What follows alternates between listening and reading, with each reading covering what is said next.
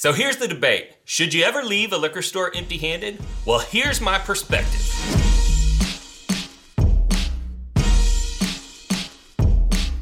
So, if you watched our video, The Seven Things That Liquor Stores Hate About Whiskey Lovers, you probably saw this.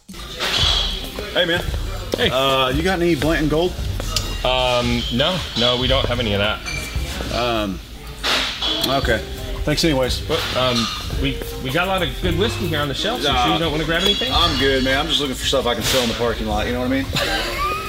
Now, after that video aired, we got a lot of views, and that was great. And we got a lot of comments and interaction, which I always love. But there were a number of you that were upset that I suggested that you should not leave the liquor store empty handed. And I felt like there was an opportunity for learning and connection there, so we're gonna dive deep into it. First of all, let me say that this video only applies to individuals that are on the hunt for rare or allocated bottles. If you're gonna go in and get your Jim Beam, and you're always gonna get your Jim Beam or whatever your favorite drinker is, and you don't care about hunting allocated bottles, then you can stop watching now. There's no reason for you to keep watching. I will also say that all of this information only applies to stores that sell for around MSRP. This information does not necessarily apply to price gouge stores. Now, to fully understand this topic, you need to understand the plight of the liquor store. So, the first thing you need to know is that it's very difficult for them to get their hands on these allocated bottles. It's not like they just put in an order and then it shows up the next day.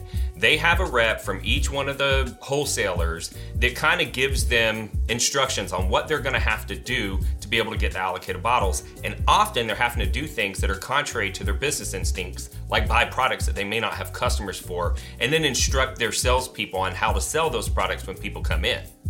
That's not a lot of fun. So, if you understand the effort that they're going through, it's going to help you to understand why this advice is so important. They are wanting to use these bottles to attract loyal customers.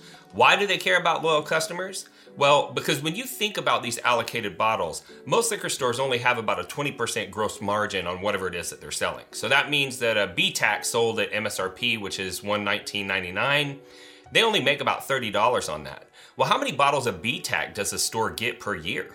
Mm, maybe 10 if they're lucky. So if you do the math on that, they bust their humps all year long to get access to 10 bottles. They make $30 gross profit per bottle. They make $300 a year off of their allocated bottles. Do you think that that amount of money makes any difference to the liquor store at all? Because I'm telling you right now that it absolutely does not. The average liquor store in the United States is 1,850 square feet, and the average rent for a liquor store location is about $250 per square foot per year. So if you do the math on that, the average liquor store's monthly rent alone is $37,500.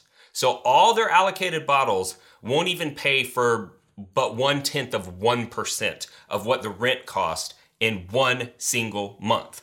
And that's why what they do with these bottles is so critical. I keep hearing people making comments about, well, you know, aren't they in this to make money? Absolutely, they are. But the smart liquor store will take those bottles and use them to form relationships with regular customers. And the prospect of getting these bottles may be able to attract, I don't know, a thousand customers that come in and buy their regular daily drinkers. So if you can attract a thousand customers in one year that are going to spend, say, $1,000 a year in your store at a 25% gross margin. Now, your 10 allocated bottles have attracted a quarter million dollars worth of gross revenue per year, and that's enough to make a difference. Now, from the customer's perspective, they're going in and looking at these allocated bottles for several reasons. Some people want to drink them, some people want to collect them, put them on a shelf and look at them, and some people want to sell them, what we call flipping. That's where you buy a bottle, usually close to MSRP, and you sell it on the secondary market for many times what you paid for it. Regardless of the customer's motivation for why they want the bottle, a loyal customer that consistently goes into a store and buys shelf available products develops a sense of expectation, if you will and they expect to be taken care of by that store in the future whenever those rare and allocated items come in. Now, here's where some of you guys have been missing it. If the store takes their few rare and allocated items and distributes them in an inappropriate way, they stand to lose all thousand of those regular customers that are the ones that are really paying the bills. Okay. I've seen scenarios, it's happened to me personally, where I found out that the store did something with an allocated bottle that had been actually promised to me, and I have never stepped foot in that store again. And I was a major buyer. And I've heard plenty of stories like that. And that's what the stores are afraid of. And that's why they're so cautious about how they decide who's going to get to buy those bottles. The store has a very strong incentive to make sure they're picking the right people to sell these bottles to. And that incentive is actually survival because if they do it wrong, they're going to end up losing so much revenue, potentially in this scenario, a quarter million dollars worth of gross revenue per year. And they don't want to risk that. And the way that they avoid that is they make sure that they they're selling bottles to customers that are loyal, that are drinkers, that are not flippers. And they have to follow the context clues that you're giving them when you walk into the store to determine what category of buyer you are. Oh, well, hello there, you fellow bourbon lovers, you. I don't know why I'm talking like that. Anyways, I want to invite you over to the bourbonrealtalk.com store today. After the show, go check it out. We've got new merch that's just hit the shop. We've got travel cases for your uh, wee Glens and your big Glens. We've got toppers for your Glens as well. We've got the rocks glasses that we offer now and all the other cool merch that you're used to seeing there. So go check it out after the show and support the channel by checking out our store and picking up a couple things and getting them on your doorstep a few days later. We can't wait for you to check out all the new merch that we've got to offer now at bourbonrealtalk.com.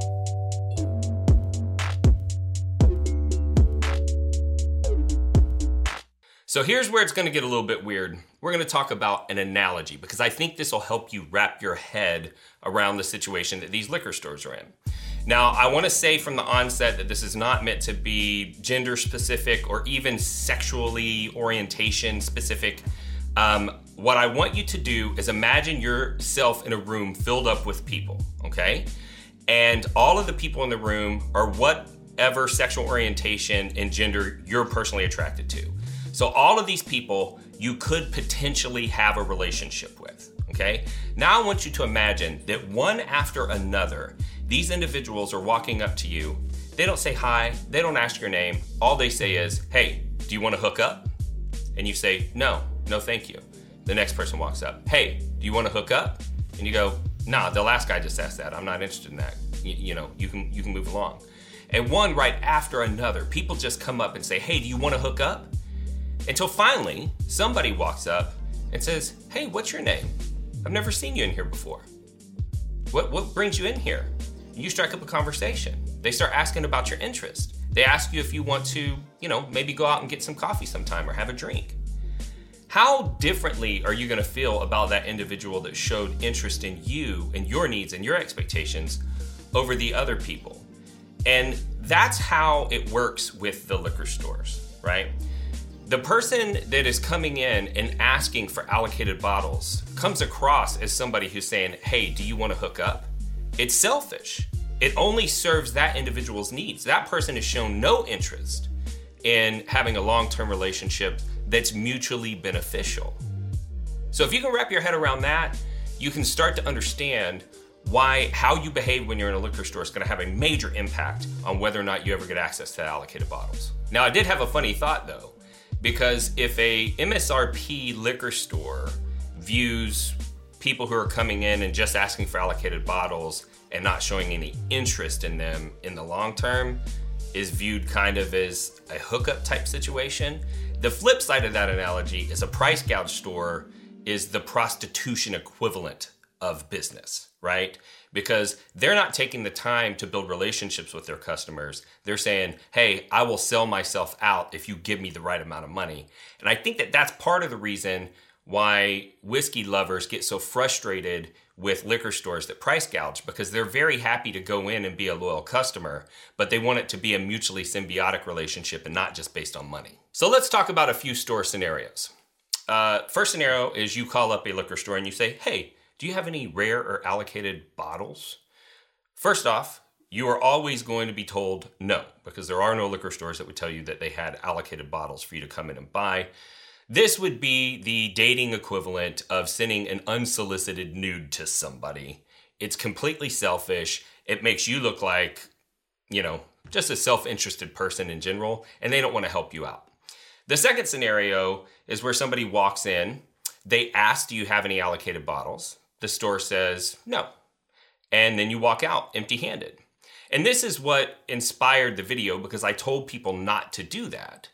Um, but people who do that have just created a mental marker in the minds of the store decision maker.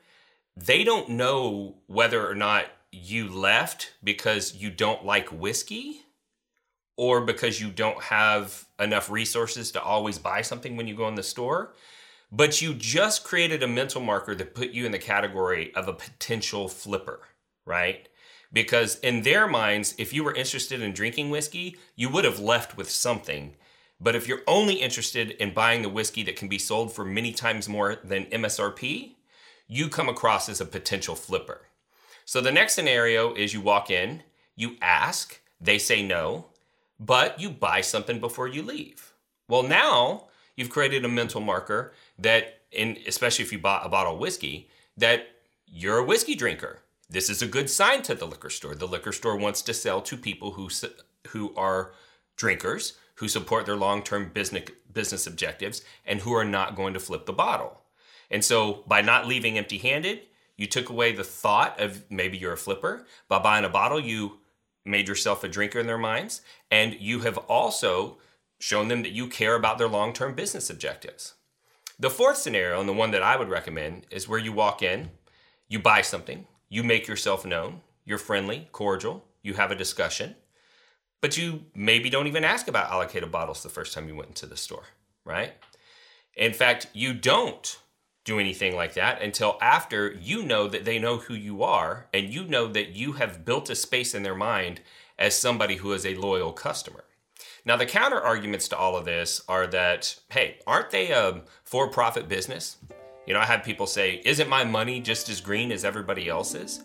Well, that's why I laid out the actual store scenario where what they have to go through to get the bottles is extreme and the cost of running a liquor store is extreme because you need to understand you are not benefiting the store whenever you buy their allocated bottles. I get that they have a little bit of gross profit in there, but like I said, the average store's gross profit on allocated bottles annually is probably less than $500. So that's not enough to move the business needle for them. So, yes, they would make money if they sold it to you, but not nearly as much as if they held that bottle back and rewarded a customer who had engaged in the right kind of business activity with them throughout the year and kept that person as a loyal customer. That means a whole lot more to them. The other thing that I heard was I stop in a liquor store so frequently that they shouldn't expect me to spend money every time I go in there. Well, I get that logic, and it's not necessarily that they expect it, but you've made yourself suspect. And it's pretty easy to avoid it. Number one, you can avoid it by buying something. It doesn't have to be a bottle of whiskey every time. Now, I have a lot of people over to my house, so I always need a bottle of whiskey every time I go to the store. But maybe you just buy um, a bag of potato chips or a bottle of water and have a nice conversation with the person. But them seeing you buying something shows that you're at least a customer. If you buy the whiskey, it shows that you're a drinker. But if you buy something, you're at least a customer. Um, the other thing is, is because of that mental marker, you want to avoid that at all cost. And I think that you would save yourself a whole lot of time by not going into liquor stores pointlessly. And you would actually end up with more allocated bottle purchasing opportunities if you reduce the frequency that you went to the store to only times that you had something to buy, and every single time you had an interaction with that store's decision maker, it was a mental marker of you being a drinker, you being a buyer that supports the business, and you being somebody who doesn't flip bottles. That is actually the most efficient way to build a relationship and to get access. So, in conclusion, I want you to one, stop calling liquor stores and asking if they have allocated bottles. Number two, do not engage in any behavior when you're in the liquor store that could indicate that you're not an avid drinker, that you don't care about the future business prospects of that store, or that you might be a flipper. And number three, always be kind, show yourself to be a drinker, and engage in those kinds of conversations that build relationships. So, while we're on the subject of relationships, if this is the first time you've watched this channel, I would like to tell you about our show philosophy. So, this channel is about bringing people together around bourbon. And connectedness is something that's near and dear to my heart because I lost a loved one to suicide in 2014. And in the aftermath, you know, you spend a lot of time thinking, you know, what could have been done and what went wrong. And what I realized was there are probably people all around that feel alone like my brother did. And if I could do anything to help that, I wanted to. And when I started seeing the connected power, the connective power of bourbon, I realized I'm going to try to help people get connected to whiskey and then I'm going to let the whiskey do the rest of the job to get people connected to one another. Because when you get involved in this, you start to interact with people, you start to be invited to bottle shares and things like that, and you form a whole new group of friends. And that's a beautiful thing. Now, one of the downsides of getting involved in any social media is sometimes people are negative to one another because of the anonymity provided by that computer screen. And they'll say all kinds of crazy things to strangers.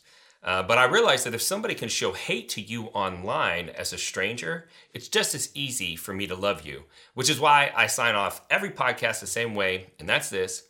If you woke up this morning and you were unsure whether or not anyone loved you, just know that I love you, and I'll see you next time on Bourbon Real Talk.